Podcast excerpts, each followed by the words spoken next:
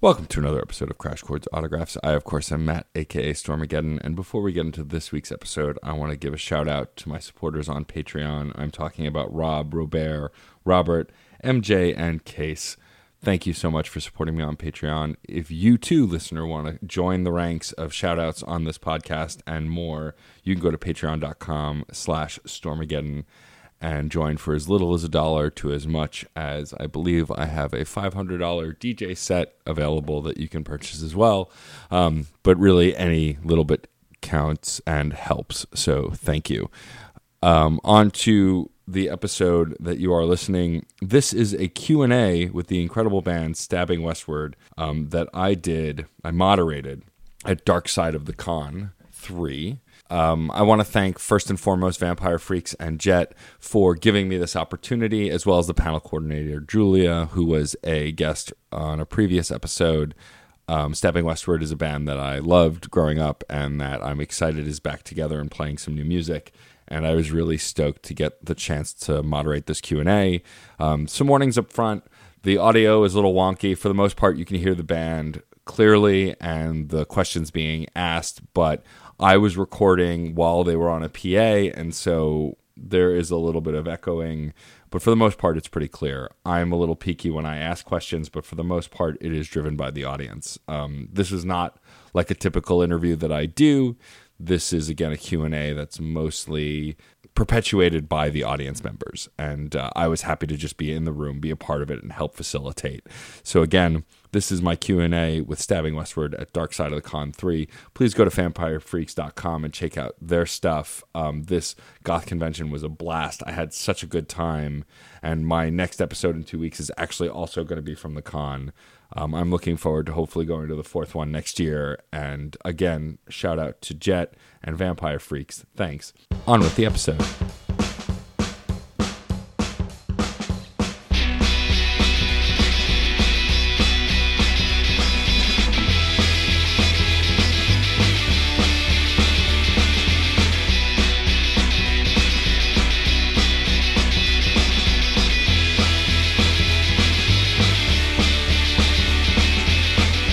Hey everybody, what's going on? Thank you. I'm good. Let's act like we're actually you know, Water if you excited to be here. Fucking stabbing Westward. Um, my name is Stormageddon. I'm a present, uh, panelist at several panels this weekend. I am friends with the panel coordinator, who is amazing, Julia. Shout out Julia. And I'm also a fan of these guys. And when I got offered the opportunity to moderate this, I got very excited. So thank you guys for being here. Thank you for telling us we had to be. hey, um, uh, before like I brought questions, but like if you guys have questions, let's take your questions. Does anyone have any questions? Why are you up this early? Right? if you all were at the concert last night, How do you not all explode in the sunlight? you you have a question. Yes. Uh, how did you come up with the name Stabbing Westward? Ooh, good question. Okay, well, Any trivia uh, games? there, you, would, you would think, yeah, that's actually a good idea. Who's got a thought? Like, I need a good reason why, because we really don't have a good reason why. Um, There was a list. there was a list. We needed a name. We had a show in like two weeks' time, and we didn't really have a name for the band. So we were at the college radio station making a list, looking at albums, and we were at uh, Western Illinois University. I had a list that I got from, I was into fantasy novels at the time, and I was reading uh, The Chronicles of Thomas Covenant, the Unbeliever, and I had made a list of funny names from that book, like Revelstone and like all these really stupid names. And they were like, they looked really cool when I wrote them down, and then I showed them to you, and you're like, that is fucking retarded, dude. What the fuck are you talking about?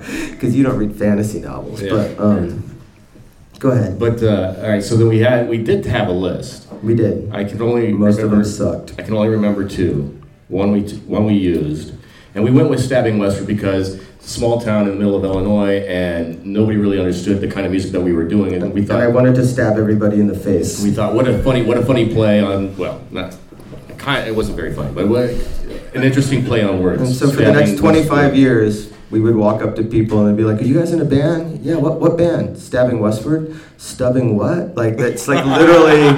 Our guitar tech has a video of, of a thousand people going stabbing what? Like they- it's just like It was the worst. I think that we would have been a far more successful If I, band. if I had known that we'd still have the name 30 years on. I would have gone with Nickelback. It was literally on the list. Hadn't been used at the It was on the list. You shouldn't have left that list wherever you put it. Fuckers went to the radio station, pulled it out.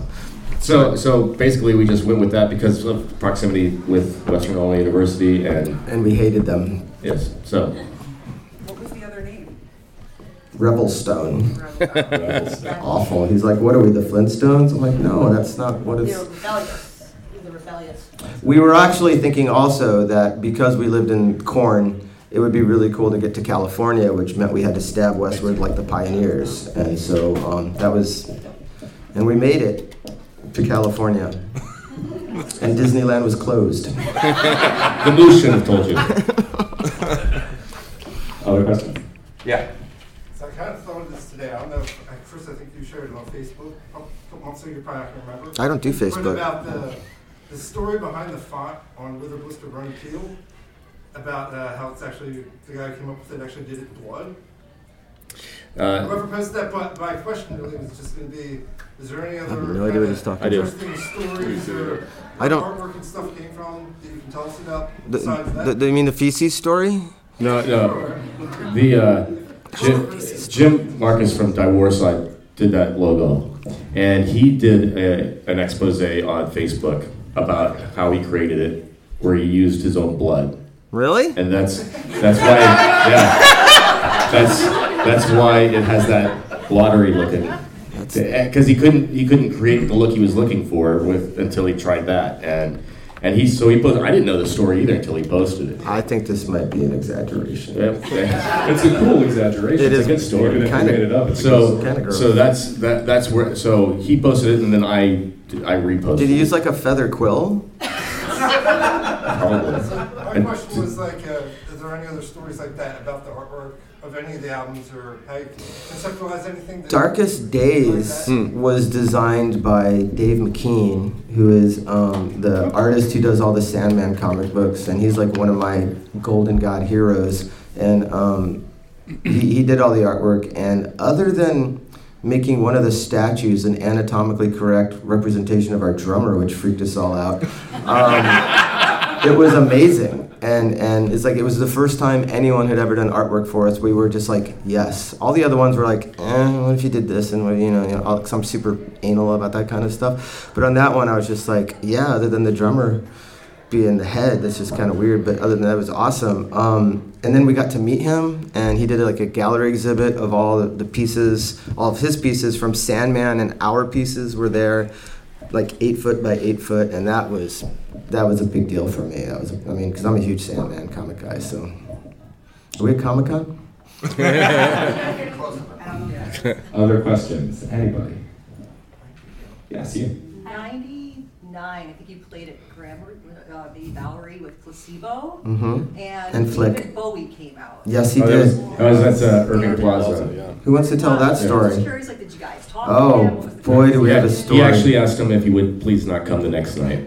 It's, a, it's a great honor to have you open for us, Mr. Bowie. But if you could not come tomorrow night to the second night, that would be awesome. Because how the fuck do you follow David Bowie? I mean, and, and to get to because he had been he did a track with Placebo, and so that's kind of how that marriage came about. But There's there- such a better story. to get to get to their dressing room, you would have to walk through our dressing room, yeah. and it No, was to get to the stage. Yeah.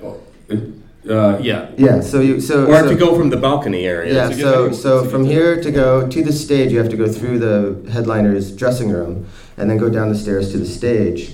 And it was their last song, which means we're on next, so we're changing our clothes. And um, knock on the door. Come in. Sir David Bowie walks in with his unbelievably gorgeous seven foot tall wife, and our bass player is uh, trouserless at the moment. and um, what did David Bowie say? I can't remember. Shoot, I don't remember. It was something like He was, it was complimentary. yeah, he was super. He was super nice and, and It accommodating was, it was the very nice English. There was just a, there was definitely a glance down to the penis. Um, our bass player Jim is very uh, blessed in that area. And uh, if it had been me, it'd been the George, George Costanza Cold Water Seinfeld sort of. The water was cold. I was in the water, but it wasn't. It was. It was like nice penis circle. Thank you. Um, and then the please do not come tomorrow. Yeah. Which yeah. And I think If I could redo that moment, you, you would have said something better. no. Still Just an want to do asshole. it again? Just, just, just, just do it Yeah, again. just- I want to tell Because David Bowie Bowie not to show up two times. Yeah. No, really, I mean it. Don't come tomorrow. It was interesting having David Bowie have to cut through your dressing room. Like he did it like three times that Yeah. night. So were you at the show? jarring? I mean, the energy was was pretty intense that day. I thought. Crowd thinned out after Bowie left. Just kidding. I left. I can't follow this. Questions? Anybody? Questions? Why are we wearing so many antlers? Yeah, there's several, right? What's that about? I like it. Back there. So, um, of the albums released under the Stabbing Westward uh, Moniker? what Yes. was your uh, favorite album to work on, or your favorite album personally? Ungod. I think Ungod stands the test of time the best out of all of them, personally. Um, but I have a very close affection with Darkest Days as well. Yeah, I think I think when we did Ungod, um, we hadn't been through the meat grinder of corporate music, and we thought that getting a record deal meant that you had succeeded. So we went into it with this sort of blind, naive, let's just make some art, crazy passion. And we had this insane guitar player named Stuart Zechman, who was a genius and a madman, true in both sense. Um, and he he injected a level of musicality into that album that we were never ever to follow. We were never able to follow up on. Now, granted, we wrote more pop songs after that, or songs with like you know that got on the radio more, more hooks, stuff like that. But there was never that degree of emotional and musical intensity that we got on the first one because we just didn't fucking care. We just wanted to make you know art. And on the second one, because nothing wasn't a big hit, it was like a medium size, not quite hit. Um, the record label really wanted us to have something on K Rock, on Q101, on the alternative radio stations, because those were just really starting to happen. And there's no reason we couldn't, you know, sort of make that happen if we had the right song. And we didn't try and write songs on Wither to um, do that, but because the mad genius had left and been replaced with uh, our drummer, who was a really good um, kind of pop songwriter. His style was "What Do I Have to Do?" Sometimes it hurts was Andy's writing style, and um, he he came up with "What Do I Have to Do" before he was in Stabbing Westward. And he played it for me, and I'm like, dude, that's a great song. If we could just give it some testicles and a little bit of chest hair, I think um, we could do something with it. And so we toughened it up a bit, made it a bit less erasure and a bit more Depeche, and um, and. Um, yeah, it got it got on the radio, and while that was a, a huge, life changing moment for us, it also set us on a path of constantly trying to one up that accidental mistake. And so the feeling that we had on that first album of not giving a shit never existed again. It was always in the back of your mind, at least two of these songs have to be good enough to get on the radio. And granted, on Darkest Days, by loading it with 16, we were able to have a bunch. Our odds were better. Yeah, our odds were better. And, and honestly, Save Yourself was not written as a hit. It was just written as a really cool song that I think was a hit because of that. Well, I, I, I'll disagree with you because I when I because when I when I was working on that, I kind of knew that I, I felt that this that was a single. Okay. Um, now the label didn't. They didn't say. They said we didn't have any singles. They're like, so let me get this straight. You're telling your fans that you can't help them and that they should go fuck themselves. I'm like, no, no, no, no. no. That's not, that's not what I'm saying at all. I'm saying we're all in it together. That I'm, I have no answers. You have to find it inside yourself. So you're saying that they're fucked and that they should go fuck themselves. Is what you're saying? That's what Donnie Ienner kept saying to me, and I'm like, no, man. I'm trying. It's a, it's a song of empowerment. He goes, it sounds like you're giving up responsibility and just like, I'm not fucking responsible for these people. Oh my god, you should see the mail I get. My dad raped me. I want to kill myself. Can you help me? I'm like, do you want me to kill your dad? What do you want me to do? I don't know. I'm not the equalizer. I'm not Denzel Washington. I don't know what we're doing here. So that's that's what I was getting, and I was a very young, um, immature child at the time, and people thought, oh, he writes these deep songs, um, he has all the answers. I'm like, no, they're all. I'm complaining in all of them. I'm not like ever saying. What were we talking about? what was your question? It became a, it became a really it became a the biggest the most listened to song that we Ever released. in the world. we, that we released. Okay. I, I actually have a follow up question for you guys. Um, based on that and talking about the difference between your writing styles, what do you feel your writing style is like now? Because you're saying you're co- you're not coming from that immature place anymore. Like, has it Um, grown? What is it about? Where's the focus? Whoops. That's still immature, but older. No, I, I definitely feel like we, we are putting out a new record this year. We have a bunch of songs written. Yes. Um, after Stabbing split up, I spent the next 10 years writing songs in another band, and I didn't have a Walter by my side to c- carry the burden of writing all the music, so I had to do it myself, and it taught me a ton. Like, the first record was like, mm, and then the second record got, got better, and the third, and then the, he came on the third one, and it got really good really fast. But it taught me uh, the things that I was doing as a singer when I was letting, not letting, but other people wrote music and I would write vocals on top of it. Suddenly I had to write the whole thing. And so that gave me a fresh perspective. And I think bringing that to the table and then re injecting, yeah, that's where I was going to go with, uh, re injecting his style into it, I think has made it more than it was. And we don't care. We're back to not That's, caring. that's really kind of it because I don't think we're looking to be on the radio. No, no I mean, that's that's. That's not the yeah that's that's not the focus anymore. Our, our We're doing our it for you livelihood doesn't depend upon No. having that kind of success. So now we're, we're kind of free to kind of do the sounds that we want to do. Yeah, I, I think when we originally started the band, we. Oh, go ahead, Mark. I was just gonna. Okay. Um, I was gonna say something like uh, I was gonna be a jackass, like I usually am, but so it's not important. You go, you go ahead. I think when we when we started the band, um, it was it was me and Walter, and then a guitar player. We didn't have a drummer.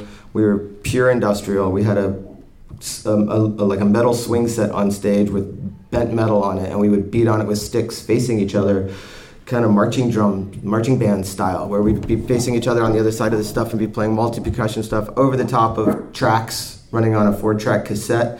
Which one time I dropped the cassette behind the bass amp while we were in the middle of a show, and I had to switch it. I'm like. How the fuck do I? I can't even see. It's pitch dark. There's a curtain. I think it went under the riser. I'm like going. I don't know. It's a We fucking. can't do that song. We can't do that song. Um, so, so our roots, long, long ago, were were Wax Trax. Were Ministry, Twitch, um, you know, early Ministry, Depeche Mode. When Nine Inch Nails came out, we were like, "Fuck, that's exactly what we were doing," and it's really good. Yeah. I was like, "Fuck, that is exactly what we were doing, but much, much better." They were. Um, what? They, they, he did it better. No. Oh, we no, were- no, I'm just kidding. were- yeah, no, he, what, a Pretty Hate Machine was better than what we were doing at the time. But um, and, and as as our career path took us, we became more of a rock band. You know, we became more of a band that was drums, bass, guitar with with synths and tracks going on in the background. But that really started to take over. We had songs in the middle part of our career that sounded more like Bush than Nine Inch Nails. You know, that were just straight up grunge tracks. And uh, I think now he and I are like, you know what? Much to Mark's chagrin, we're like, I want to go back to being really, really electronic and like, you know, being those guys again. Totally cool with that. it's like I can drink. No guitar on this track. Awesome. I'm going to the bar. All right, question there. Um, so with, with your discography, which song has the most sentiment to you as individuals? On your way down. No, I'm kidding. I'm joking. Actually, I thought that was a really bitter, angry track. That um, I would say "Waking Up Beside You," because I, I wrote that when I was going through a divorce. The lyrics, and uh, the, I actually got my divorce while we were on tour and playing in Chicago that day, and I had to go to the courthouse that morning in front of the judge, get the divorce, and then go do an acoustic show at Q101, and then play a show at the a big theater, Aragon, Riviera. Riv. Riv, yeah, that night. And when, when I sang that song, I lost my shit. Like, like that was like. Sometimes you write something that hits so close to home, and then oh, the moment like intersects, and it's like actually hard to sing. So that that one for me, I think. What's for you? Uh, waking up. Um, but uh, the way he and I worked in the past, and I guess to some degree, sometimes we still do, and every song's different, but songs like "Save Yourself" and "Waking Up," I kind of craft the song and then hand it to him, and then he makes magic happen. And What am I supposed to do with this? that's what ninety percent of the time we get that. But then the other times we get we get "Save Yourself" and "Waking Up," and but just music from the music side, you know, the instruments. It's like that was I was in a place and I just felt that the passion was really in that song. It just everything I, came like, together. I like how that one grows. You Yeah. know, it starts really small and it just keeps getting bigger and bigger and bigger. I like that. Hmm. Mark, go. Um, actually, uh, uh, on your way down, actually, I because not, I didn't write the lyrics. Obviously, um, it was a part of the recording process, um, and I had, I had never been a part of that before. And we were tracking guitars, and I'm standing in a control room that was about as bright as this. I've got three people on computers behind me talking about, you know, trying to do some other track. I've got the producer talking on the fucking phone to somebody. Heroin. And, and I'm standing there trying to track. There's just no vibe at all. Right. And I got super fucking angry and was like, get me headphones and get me out in the room with the speakers. I want to make some racket. And so that, the awful sounding guitar solo section in that song was me fucking super angry in a room with amps loud enough that there were like six guitar cabinets all on. And it was just tearing my fucking head off. I'm And- surprised you had a kid. it's, it took a while. It's replenished. Yeah, uh, but that was that section of that song was me just super uh, pissed off and wanting to uh, express myself. That's why it sounds so awful. Um, do you prefer the way that the music industry is today or versus how it was back when it used? Say what? Do you prefer like the way that the in- music industry has kind of like individualized itself and it's not really about record companies so much anymore versus how it was back when you started? I mean, that, that's, that's a really great question. I think um, it's definitely definitely very different. Um, uh, there's a lot more freedom and ability for people to make music and release music. Uh, Um, I- it's Some of it terrible. that's the that uh, sad, sadly that that's can be part of the problem is that now that anybody can do it, people do, and I feel like the quality bar is, has been lowered to a degree. And, and I think the, the cheaper it gets to record music, the fact that like I can record in my bedroom, um, I think that's liberating. It makes it so that people who didn't have access to half a million dollar studios um, can make music. But at the same time, when you're going to go into a half a million dollar studio and make a record, you you've sort of double checked that the songs are good. Yeah. You've had you've had multiple filters of producers and people that are like, okay, these are ten good songs or three, and and you can we'll give you the money to do it. When you're doing it on your own, you could pretty much polish a turd for a year and just come with off shit on your hands and just like it's still a turd, but you were able to do it, and now it's on Spotify, and I have to listen to it. Even if it's eight bars before I hit skip, and you only get two skips an hour, so it's like, how many turds do I need to skip? And then the fucking ads start. It's like, yeah. Um, but at the same time, we don't want to be on a label. Oh, I shouldn't say that. We, are on a label. we don't really want to be on a label in Stabbing Westward. We want to just be able to make our own records and um, get them to you guys. Yeah, I mean that's the other thing is that now because of technology is that you can make vinyl. you can right now we are our own label. Um, but but you can it's easy to release a song. You, you just do it, you put it out there. You can do another one next week, and um, you stay in people's you know forefront of their mind, and uh, so it's a kind of a catch twenty two. There's good things and bad things to the way it's evolved, and it'll continue to evolve. Uh, Walter is a, a music director at an alternative radio station in Chicago, so he's very much an expert on this thing. If you have any questions about Ninjago or how to raise a three-year-old really badly, that would be me. I have no skills. Lloyd is the Green Ninja. I just want to. Additional questions? Anybody? Yes, right here in front. Um, I know we briefly spoke about Snow Oasis concert. Yes. Is there, that concert stood out to me, and also.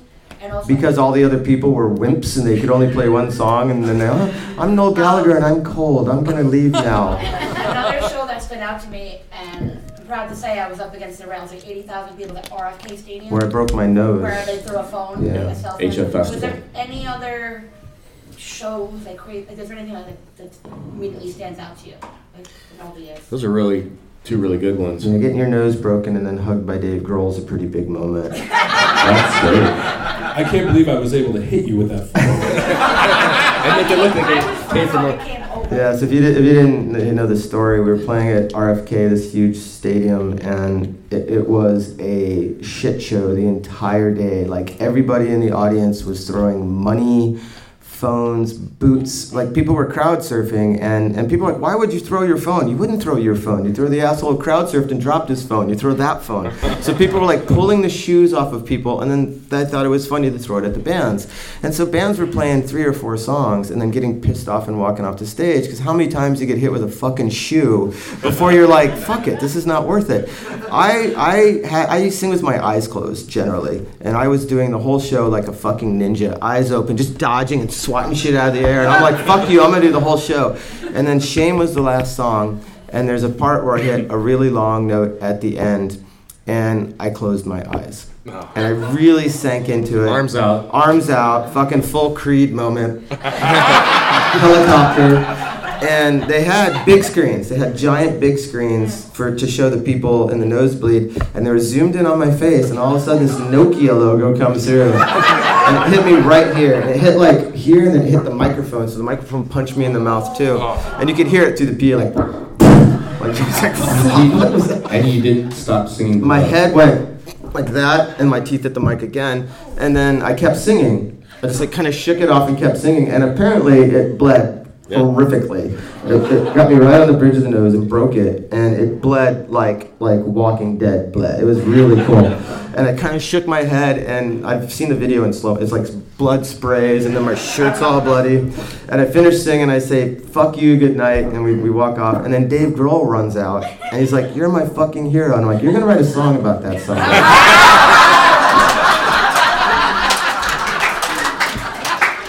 Good. That was good. Thank you. All right, guys. What kind of? This was in 2001 after the song already. Yeah, I was gonna check. Was it? Damn. I wasn't gonna date check that. Sorry. but, You know, He did say you're my hero though, and that made me feel really good. how could it not? No, that was that wasn't pre 9/11. I don't think so. No, that was. No, it was that be- was it was. 2000 I want to say 2002. No, we broke up. It was 2001. Uh, yeah, 2001. It's all kind of hazy. That record had only been out for like five years at that point. What really? that one? Yeah. Mike. Oh, okay. I thought he wrote that for the firefighters of 9/11. In the front? Or is that a country song? I forgot to ask last one. Like your shirt. Yeah, keep Uh, it. thanks. Yeah. I mean, after, after all these years, you guys are quiet, and you're working with the dreaming, both with the radio. Mark, I'm sorry, I don't know what you were doing. I have no, I have no skills. He sets up he sets up video presentations for courts. Not anymore. No? What are you doing now? Are you a bail bondsman? Sit down, everybody. I'm a network engineer. Hero to the people. Which which I need every night when I set up our projector. Dude, it's doing that thing again. Mark, help me with the projector. Like if you look at his text messages, the only time I text message him is at 4:30 on a Friday or Saturday. Mark, I need help with the projector. He has like a hundred of them. Go on, repeat, repeat. Uh, after all this time. Like, You had a question? Yeah, yeah. After all this time you guys had this, this break, what kind of sparked everything to kind of come back together? My dad died. Oh, I didn't like him. Um, yeah, my dad died, and I flew back to Illinois to go to his funeral, and he showed up in a suit. Fucking weird. And I hadn't seen him in 10 years, and we had some bad blood between us because of a couple of misunderstandings and a cat. I don't know. And, um, made that up. And, uh, and, you guys have and, something to talk about? and, and uh, we, we went out drinking and had some food and talked, and, and uh, the next day we're like, dude, we have to like make some music together. And we wrote, kind of wrote alone the next, like that week, yeah. Yeah. Well, actually, we, we kind of wrote it. There. you, you played me a piece of music, and I'm like, I have lyrics that will fit perfect over that. We actually had written the song about the same time, shortly after the band broke up. I think, right? Alone? Yeah. Didn't you, when did you write the lyrics to that? I thought it was after that. Anyway, Okay. uh, we wrote. That was we, Fly Away. uh, we wrote the same song, but without knowing the other pers- person wrote Right. that half. And He wrote the music, I when wrote we the put the, these two pieces together, it was like, oh my god, that's worked really well. kind of like kind of like the things that we've done in the past, like waking up and Save Yourself. But it, it, it was. It was one of those things where him reaching out, saying, "My dad died." Did I reach out to you? You did. Oh. Uh, and I thought you just showed up. Really? Yeah. No, you reached Oh, out. that's cool. And, and you're like, "I'm coming to Illinois. My dad died. I'm coming to Illinois. Do you want to grab a coffee?" I thought you just showed up. No, you said. Oh, I yeah, thought you- so you- highly of you. But that. All right, that's it. It's over. I'm. And then, so we, we did the dreaming together, and we thought, well, we can't really do Stabbing Westward. Um, we didn't know why, we just thought that. And then we played Chicago, and we said, hey, Mark, you want to come? I showed up. with, the, with the guitar. like, what the fuck, dude? What is he doing here? No, and we're like, we're like, hey, do you want to uh, get up and play some stabbing songs at the end of the set? And so we, um, normally we would pepper stabbing songs in the dreaming set because we know that's the only thing people come for. Um, and it's like if you spread them out, then you get them to listen to your other songs. But we put them all at the end, and when Mark got up and played with us, it just felt so correct. And so then we got an offer from Cold Waves to do one show as Stabbing Westward. And we're like, you know what, let's just do it. It's a charity. So maybe no one will be mad. And we did it, and no one was mad. And then we quietly did a Halloween show, and no one got mad. And I just kept waiting for like an email or a Facebook message or something from a really irate former member, and it just never happened. And then one day we played Cleveland, and our old drum tech was like, hey, Andy says hi. We're like, oh. Okay, so he knows we're doing it and he says hi. Cool, that's kind of like blessing. So, yeah, so now we're just doing it and we're talking to you. What was the question? It doesn't matter at this point. The adventure was way more fun than the Yes. starting point. Uh, any more questions, guys? In the back. You're gonna have to get loud or come closer. That's all right. All right. I wanted to thank you guys. That's not a question. Correct. It's not a question. Yeah. My life was filled with a lot of turmoil and through uh, you know, a lot of abuse, bad relationships, deployments to Iraq. You guys got me through every single moment of that. Every time that I hear people say that they took us with us, took us with them overseas, I just have to say thank you for your service. It means it's so so awesome for, for, for us to know that we were there for you when you were there for us, and that's super fucking cool. Thank Absolutely. you. Like the worst parts of my life, and you guys have got me through it. No crying. Don't make me cry, man. The time I cried is when you know I got to the end of your last album, and then it was over. I, I cried when I got to the beginning of the last album. I cry every time I think about that pile of shit. But okay, we don't have to talk about that. Not that magic. Very positive impact in your life. So thank you so much. You're welcome. Still not a question, but thank you. Dude, thanks. Other questions? Yes, over here.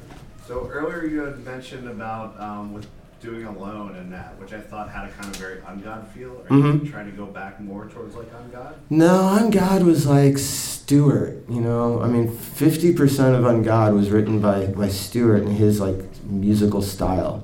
Um, and he was a guitarist and a bassist, so his his style of writing was even more rock than. I mean, he was the bass player for Filter before they did Hey Man Nice Shot. That's why Ungod and Hey. What? I wanted to ask about it, but I let it go. No, it's it's it's it's pretty common knowledge. Him and him and Rich wrote that song together, and when they split up, they didn't know that the other person was going to use it. So we're, we're Rich and I are cool about it. Um, he he won. I mean, fucking platinum record, you know. Fine, I think it's a great song. I think he did much better it's a great vocals. riff. My, my my vocals are more gut wrenching, I think, as far as emotional, but his are like, you know, have a like a visceral impact. So like we wrote two completely different songs that just happen to have the same guitar riff and bass line and melody. Um, but other than that, And, and gated stuff. uh, but no, I don't think we're going back to Ungod. We're, we're going forward. We're trying not to go back, but we're definitely um, digging into our, our industrial roots a great degree. A lot, a lot of electronic stuff. Just simply because I don't have a drum kit set up in my house, so you know. And I have no skills. You do have skills. Running thing. Um, I actually had a vocals question. Okay. Your voice seems more or less unchanged over the years. Do you have a special way that you like kind of keep? No, that's just my voice. That's just you just take terrible care of it and it works out. Hey! It's just my voice. It's just how it sounds. It's nothing. Yeah, it's just like uh, that must hurt. No, it really doesn't. That's just how. That's That's how how, it it comes out of my head, just like that. Awesome. All right. My speaking voice is the one that's weird. Yeah, it doesn't, when I talk, it doesn't sound like me at all. More questions? Anybody? Yes. Okay, so the gentleman in the back said that uh, he carried you with him when he went through things in life. He meant on a CD or something. Like I, not wasn't- the I was not in his backpack. They weren't with him. He didn't have one of those baby Bjorn. Is that five guys in your backpack, sir? Those, that band's really slowing you down. Um, so throughout. Win. He wins. He wins the Q and A. Good job, John. Oh my god. Was there a question? so throughout your lives, what musicians or albums have carried you through things? Something that you keep circling back to, or something that you go to when you are going through something? Like, what has been something that uh, helped you? Um, Rock You Like a Hurricane by the Scorpions. Every day before the show, he locks himself in the bathroom with a Bluetooth speaker. Rocky like The bitch is hungry. She needs to tell, so give her inches and feed her well. Are those the lyrics?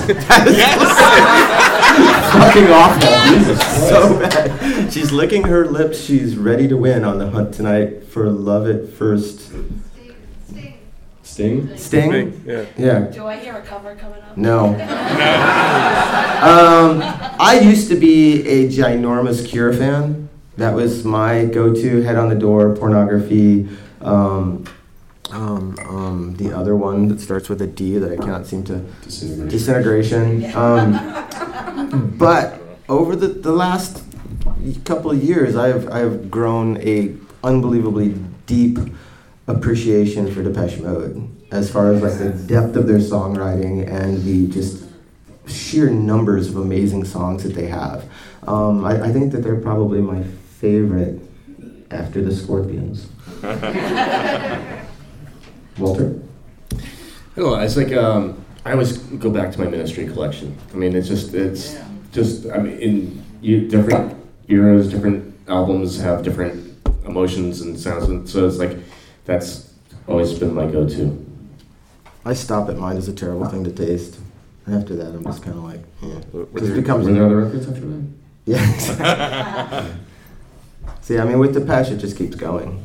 You know, it's like every record, there's a couple of really good songs on it. Mark, Jawbox, Failure. what? uh, Depeche and The Cure, uh, for sure.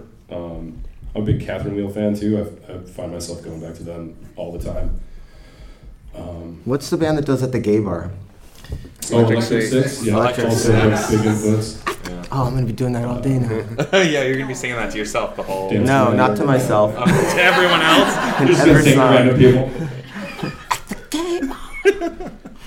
Just kind of doing the dance move in your head. We're a very serious band. It's Clearly. Uh, right here in front. Is there any um, new industrial bands that you've enjoyed touring with? or Are there? Listening to? Or anybody that's here like this weekend that. Steven Archer is awesome. Yeah. He, I, I s- do not do Facebook, but I sometimes go to his page and watch him just make weird shit. And I'm like, I'm just, I told him that today. I'm like, I'm just gonna fucking copy and paste that and write vocals over it because you're just making crazy shit that never repeats. And you could just take any minute and a half of it and make it a, a great song. And he, he's really cool. Uh, Joe Letz is here. He's a drummer from Combichrist. Um, he's a great drummer. Um, are there any industrial bands? Um, I think when you get old, you stop listening to new stuff because it's just too hard. It's too much work. And I got invested in Linkin Park, and then that ended badly. So it's like, um, you know, yeah. I think Linkin Park was the last band that I really like, new band that I really, really liked. And Taylor Swift. I think you're not. Walter. Yes, Antlers. Yeah, I know her name. I just wanted to call her Antlers. She's a forest nymph, man. Come on.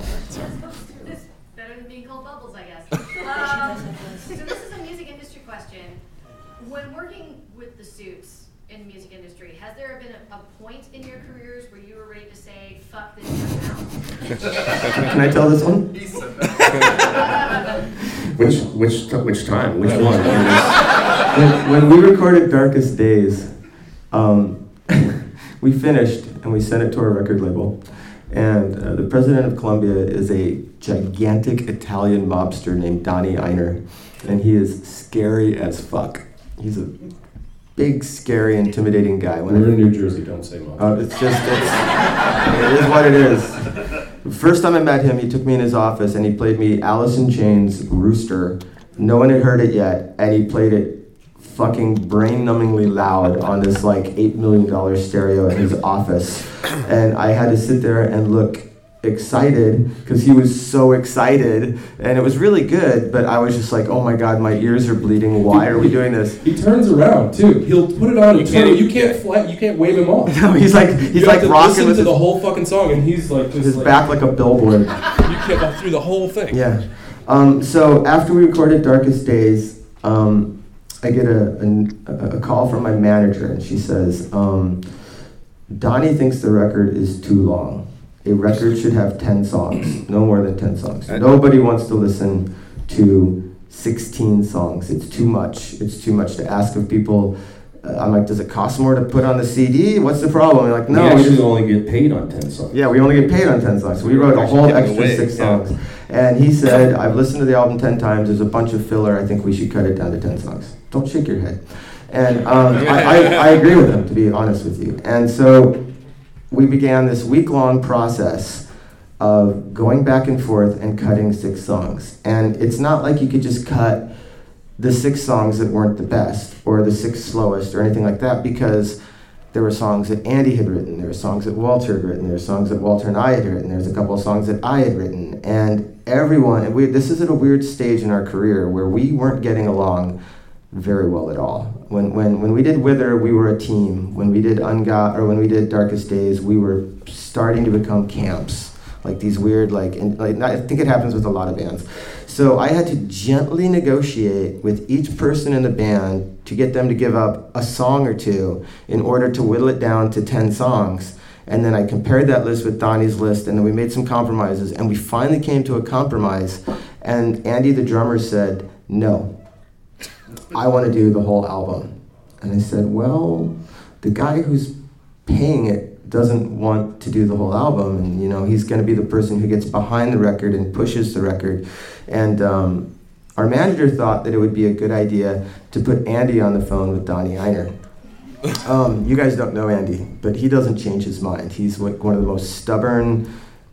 It's not just stubborn. He just he when he believes he's right about something, then he's right, and he doesn't want to compromise on it. And I respect that to a great degree, unless you're dealing with suits and they control the purse strings, and then you're, you're you know then you're fighting a war you can't win, and you end up on Koch Records and dropped like very soon after. But um, they put Andy on the phone with Donnie Ienner, and Donnie explained to him uh, why it should be 10 songs long. And I believe um, Andy's response was, fuck you, fuck Sony, and no. And um, they put out the whole Darkest Days, and then we got dropped a little while later. So yeah, we, we, we fought a battle and lost. But He put, they, you know, they they're a record label and it's their money, so they want to sell the product. You know, so they usually they put out a record, they get behind it, they do a lot of press, they support the record, and that record was just they put it on the boat, pushed it out into the world, and Save Yourself saved that record, it. literally. Yeah. Save Yourself taking off on radio is the only thing that kept that record afloat. It did. It, I mean, it ended up going gold despite us getting sort of left in the lurch. But um, yeah, they they did not support the record at all. So uh, And we were not on Columbia for the fourth record. I think it was a pretty easy decision when it was time to drop bands, and they're like, "Oh yeah, these guys press that one off." So yeah, we fought the law and the law won. Sounds like a good song title. we also wasn't there a point too where we it was uh, talked about that we would drop two songs. So then we went, that was after the whole t- ten song negotiation. Then we were going to drop two songs, Yeah, uh, and then we fought again. And when after we were also told that we didn't have any singles, we fought again, picked two songs, went back to Donnie and said we're going to drop these two, and he said no, those are your singles. Yeah, because you wanted to drop "Sometimes It Hurts" and "Haunting Me" or something like that, which is like, Oh. yeah, which like you can't. Yes, I did. And I wouldn't have to play them anymore. Whoops. More questions? Anybody? Right there. I'm a little hoarse. Speaking of uh, not wanting to play anything anymore, are there songs, you know, the, the ones that all the people. Sometimes it hurts. Is there any other that you're just tired of doing? The ones we don't play. no. Uh, what do I have to do? I'm sorry. What do I have to do? Save yourself shame. All the singles, I still enjoy all of them because it. We're not playing the songs for us. We're playing them for you. And so, it, I mean, we were doing the whole Darkest Days album for the last year, and 10% of the fans liked it. The, the 90% of the fans who were sort of like, oh, I remember Stabbing Westward, they're like, "W- you know, when are they going to play a song we know? You know, because it really only had a couple of song, like a couple of singles on it. And if you play the whole thing, it's fucking 16 songs long. So it's like an hour, and Save Yourself is the third song. Right. So you hear the Oh, hit great. like It's an early 15 you minutes in, and everyone's like out. So I, you have to find. So now we, we didn't do that last night. We kind of mixed up the songs and spread the singles out. So keep. So it's like we're aware that um, it's it's not about us. It's about you. It's about the fans coming to and enjoy the show and, and keeping them engaged. So we, we play what you want to hear. We're not Radiohead. We're not ever going to play Creep again. Why? It's your best fucking song. It's the only one with a chorus. You know. Um, no, we, we we play all of them. Some of them are not fun live.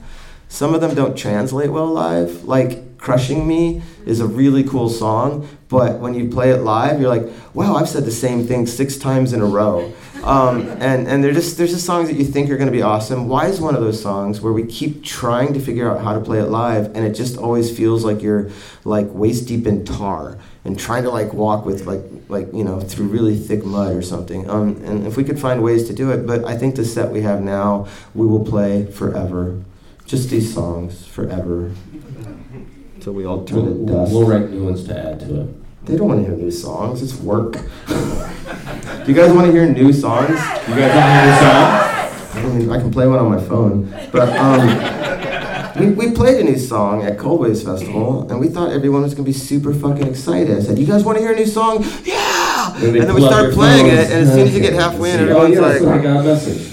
you know, everyone's on Facebook, and you're like, oh, you don't know this song, so therefore you're not into it. But if you paid attention, maybe you'd know the chorus the second time it happens or the third time it happens, you know. But I realized in that moment that we're no longer in an age where people have the patience to listen to new music literally on the spot. So what you have to do is Walter's right. If we release new music, we need to get it on Spotify, we need to get it on Pandora, on MySpace, and um, and um, It'll be the only thing there. yeah, because except for your picture looking fucking sexy in the bus, I saw that. this is me, and these are my balls right here. Um, but um, yeah, if we could get it to you early enough that you know it, and then you come to the show and we say, we're gonna play this. Go home and do some homework, okay? Don't fucking turn your phone on. Um, I'd like to hijack everyone's phone at shows and like turn them into strobe lights so that if you look at it, it just starts strobing and you light up like a strobe light. And so I can go, asshole, put your phone away.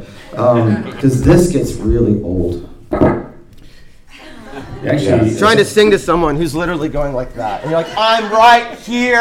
I'm You actually- spitting on you. Put your phone down. Actually- You could fucking touch me. I'm not that big. I'm right here. That happened last night. Oh my I was, God, it I was drives me standing towards nuts. the back, and I was watching you guys, and then someone in front of me pulled out their phone. Yeah. Which, you want to grab a quick picture, fine. But like holding it, and I'm like, I'm, I'm trying to watch. And if I When I- are you going to watch that video? Right. Ever. You are literally there. Watch the show. It's not going to sound good later. It's going to sound like shit later. Every, you thought I sang good? Wait till you go back and listen to it. It was all out of tune. We were drunk. So it's like, it's so good in the moment. And then you go back and it sounds like.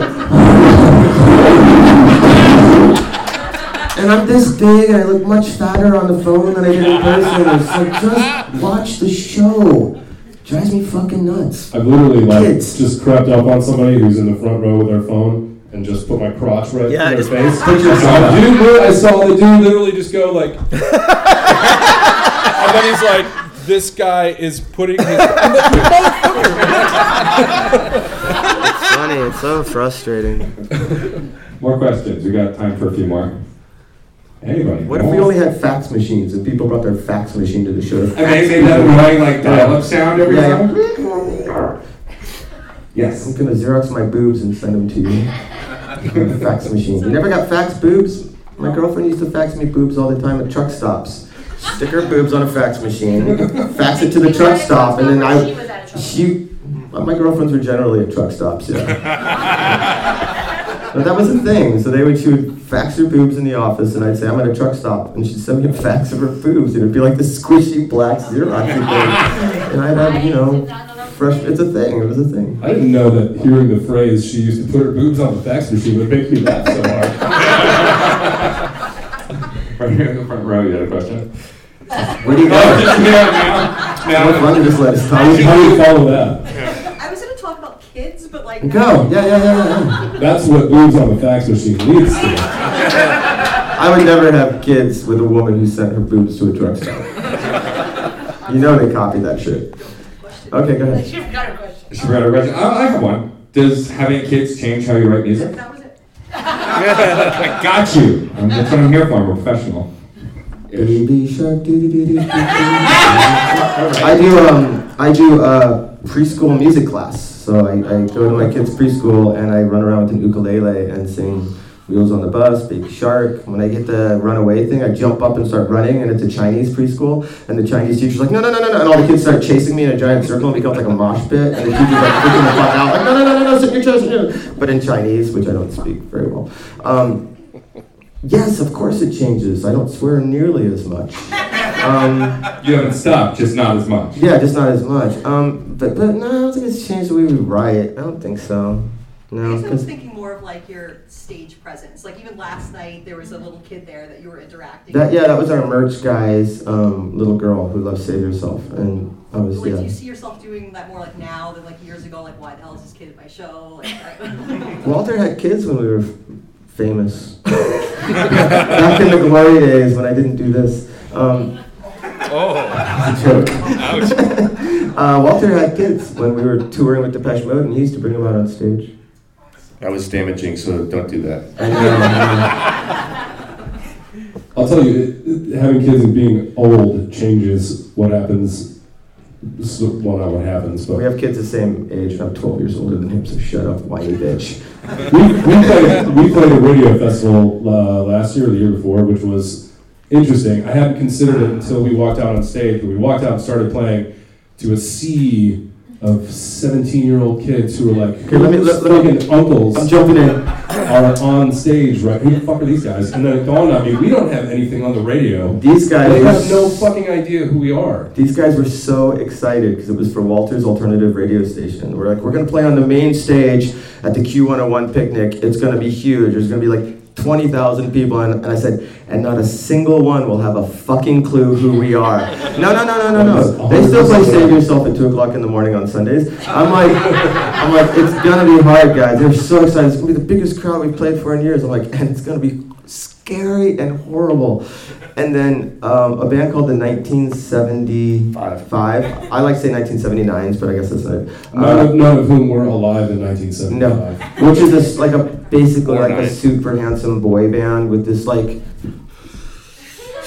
like super handsome like kind of Jacob meets it's like Edward like combined but like a nonchalant I don't give a fuck sort of English guy and the the 12 year old tweens love him and at noon when the gates to the main place opened 4,000 girls rushed in and they didn't go to any of the other stages or anything like that. They went to the next gate, which would then open at 2 o'clock to allow them to get into the pit.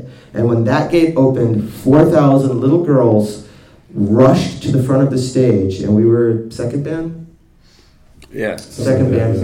And I was watching the first band, and literally the, the, the, the the crowd was just nothing but girls. So if you were, you know, 22, it'd be like your wet dream. But as a 50 year old, I'm like, this is gonna be fucking awful.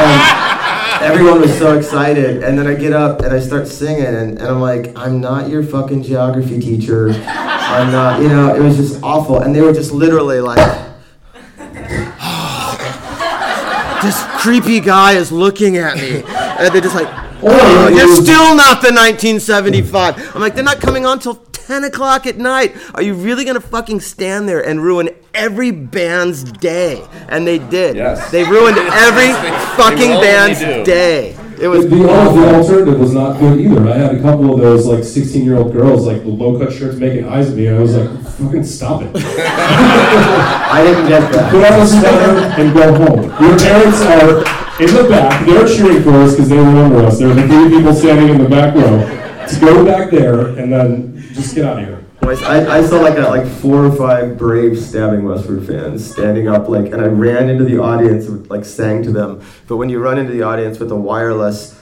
as you get farther from the stage, you get farther from the music, so you get out of time. And it's like it's like this weird delay thing. So you're singing, but you're not hearing it for a second later, and then it's like it becomes this really hard to sing thing. And I'm like, I'm sorry, I really have to go back up there because this is this is even worse than watching the Twilight premiere. So, what was the question? there. Uh, can you tell me about the song Dawn? Did- Was that an outtake from one of the sessions for the album? Was that something you did specifically?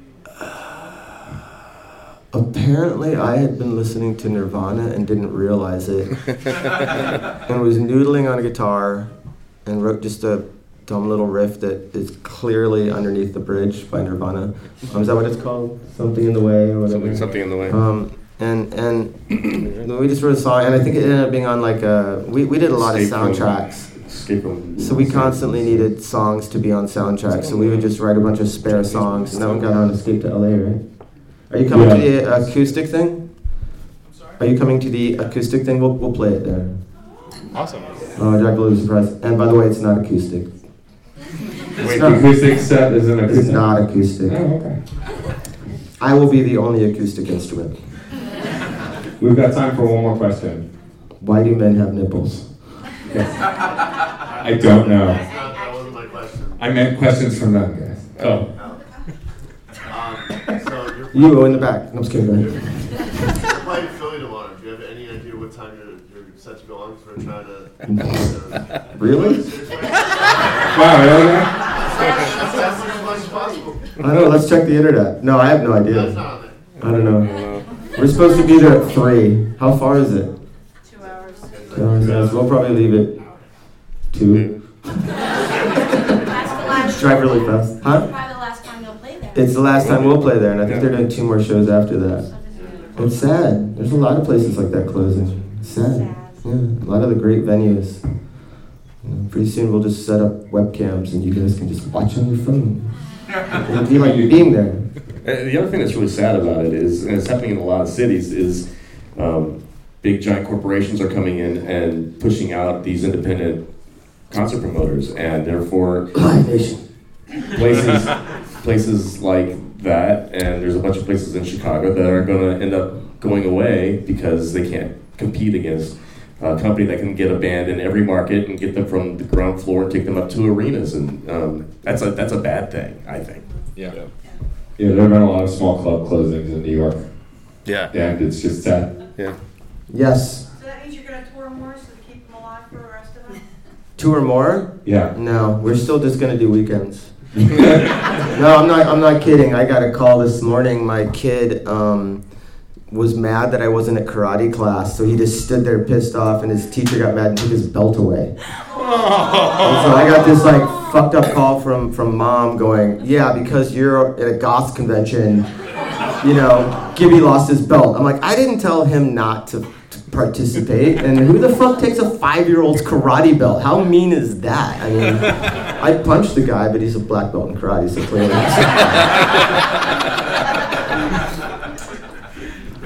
All right, well, thank you guys. Thank you, Stabbing Westward. Um, we're gonna break down so they can start setting up for the acoustic Set set. up. Great breakdown set up, but thank you guys, thank you guys for coming. Enjoy the rest of the con.